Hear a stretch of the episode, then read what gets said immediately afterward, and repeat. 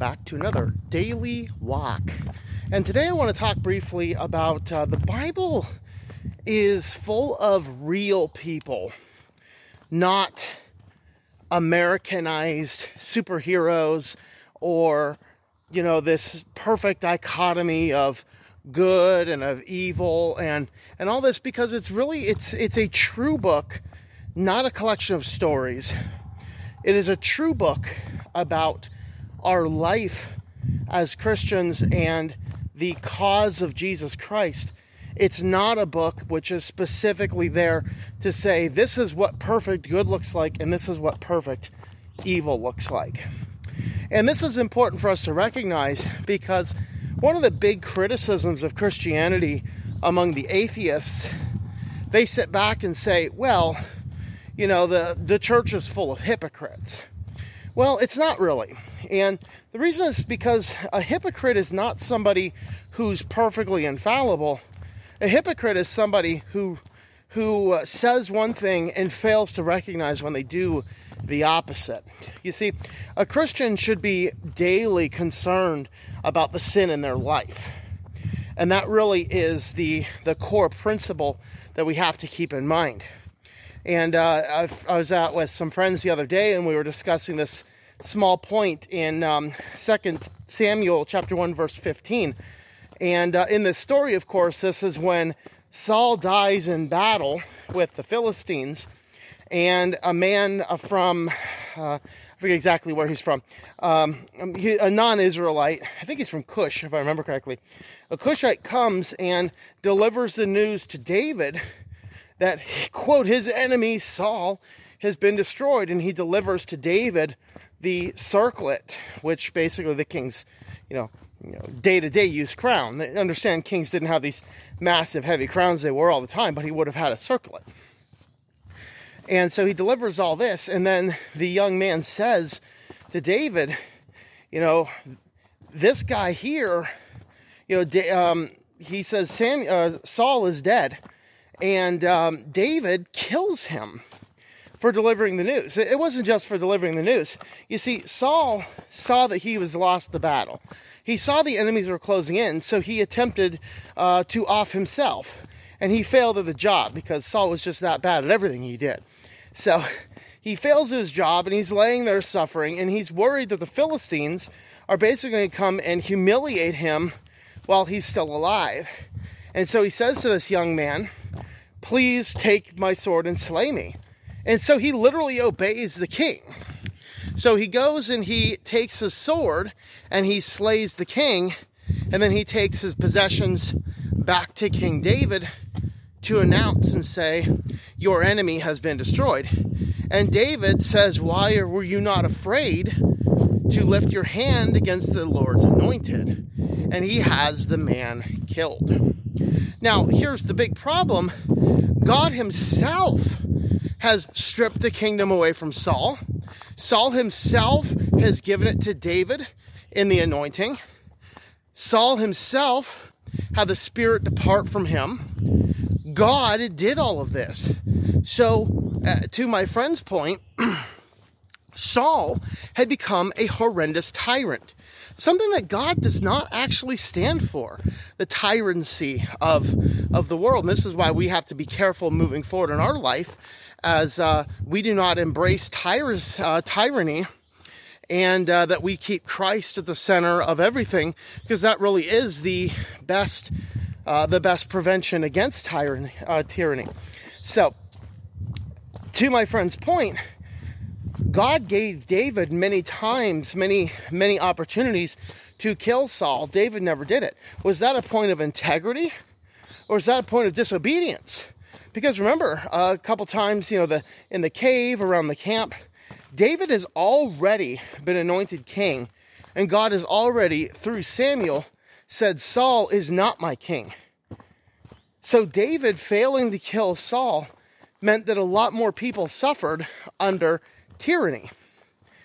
And then David goes and murders the person who finally finished the job. David committed murder there. David was a fallible person. It's clear he's fallible. He had other interpersonal issues. Remember that he never did anything about Amnon's rape of Tamar. He never did anything about Absalom trying to steal the kingdom. He mourned when the usurper was destroyed. That's insane. David was a fallible person. Does this mean he's horrible? No. He was still God, uh, a man after God's own heart. He was a Bible hero, but even heroes in true reality are sinful people. And the church is not full of perfect people. The church is full of sinful people.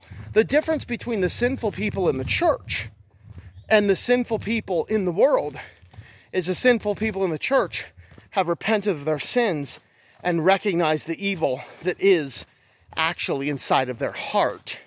And that is what is so significant about it. You see, church people are not good people necessarily. Christ did not come to make bad people good, He came to make dead people live. Now, if we truly live our life in Christ, we do become better people because the Spirit of God is within us. The moral law of God takes more precedent in our lives. We repent of our sins more. And because of this, because of the character of God, and God is ultimately good, and in salvation, we are stamped with His image and His seal of the Holy Spirit. We do become better people. But God did not come with the express intent to make us bad people good. He came with the express intent of making us dead people live. And that really is the distinction. And so, as we read through our scriptures, we have to understand, you know, Peter sinned in discrimination in our modern vernacular might be like racism or whatever else. Because, I mean, really, the Gentiles were a different race than the Jews. So, Peter was a racist. Paul called him out for it. Was Paul perfect? Of course not. He had this deep sin in his life that we don't know exactly what it is, the thorn in his flesh, that God's like, yeah, I'm not going to take that out. You need that to humble yourself. Okay, we find sin in all of the people in the Bible, except for, of course, for Jesus Christ, because he himself is a sinless God. But the reality is, we can't stop and say we have to look for perfection in our life. No, we have to look for humility. Perfection is not the standard by which we are to live our lives. Now, it is the standard by which God demands which is a standard we cannot achieve. This is why Christ and his blood is a covering for our sin. But what we do have to be, we have to work to be, is humble in the face of God. That's what we have to be. Humility, humbleness. That is the thing that we are called for. So the Bible is not full of a good bunch of good, perfect heroes that we can't tell exactly who everybody is. No, it's not made for that. The Bible is a collection of real people interacting with the world and with God. One final point I'll make here is, uh, of course, I did my book, I Am Not Amused. You should go read that book if you haven't. I still consider that my best work. And uh, in there, we talk about you know, how do you discern good media from bad media. And part of that discernment, one of the principles I used to have and I actually took it out of the book when I was writing it because it was a principle I held for a long time. In fact, it still, I think, is on my blog posts about it, which predate that book by a number of years. The principle was I want to see who clearly is the good guy and who clearly is the bad guy. If it's ambiguous, I don't necessarily consider it good media. And that I made that decision looking at a lot of probably more anime, which is not as good and evil, but more as more like Zen, uh, Taoist type approaches.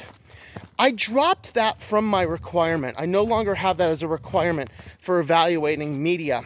The reason is in life, we do not always know who the good guy is and who the bad guy is because the Bible does not give us that perfect delineation. So that's a final principle. Of course, you can find that book, uh, I Am Not Amused, anywhere you can get books online or have a look at the website, ourwalkinchrist.com. Uh, we did just send out a newsletter last week, and I think it will requeue itself this week. And uh, so it's not too late to get it, but you can get a coupon code in there for uh, 20% off uh, any print books on that newsletter. Um, or you can reach out to me. Maybe I'll be nice and give it to you. um, that's good until uh, the end of May. But you can sign up over there on the newsletter, ourwalkinchrist.com. Find that newsletter spot in the middle. And um, we use a double opt in. So once you enter your information, you're going to get an immediate email. Uh, double check your spam, approve that email link uh, because I don't send emails to people who do not explicitly want them. And then uh, uh make sure you whitelist that email address and that way you will get the newsletters, which usually go out on a Wednesday, usually somewhere at the beginning of the month, but flexible based on other things going on. With that, thank you for watching, everybody, and I hope that you enjoy your daily walk and our Lord. Thank you for tuning in. Our Walk in Christ podcast is a listener supported presentation. For more information about how you can help, check out ourwalkinchrist.com forward slash support or our Patreon page at patreon.com forward slash Tom M. That's T O M M. Digital and paperback books are available on several online bookstores or at our website. Once again, the website is ourwalkinchrist.com.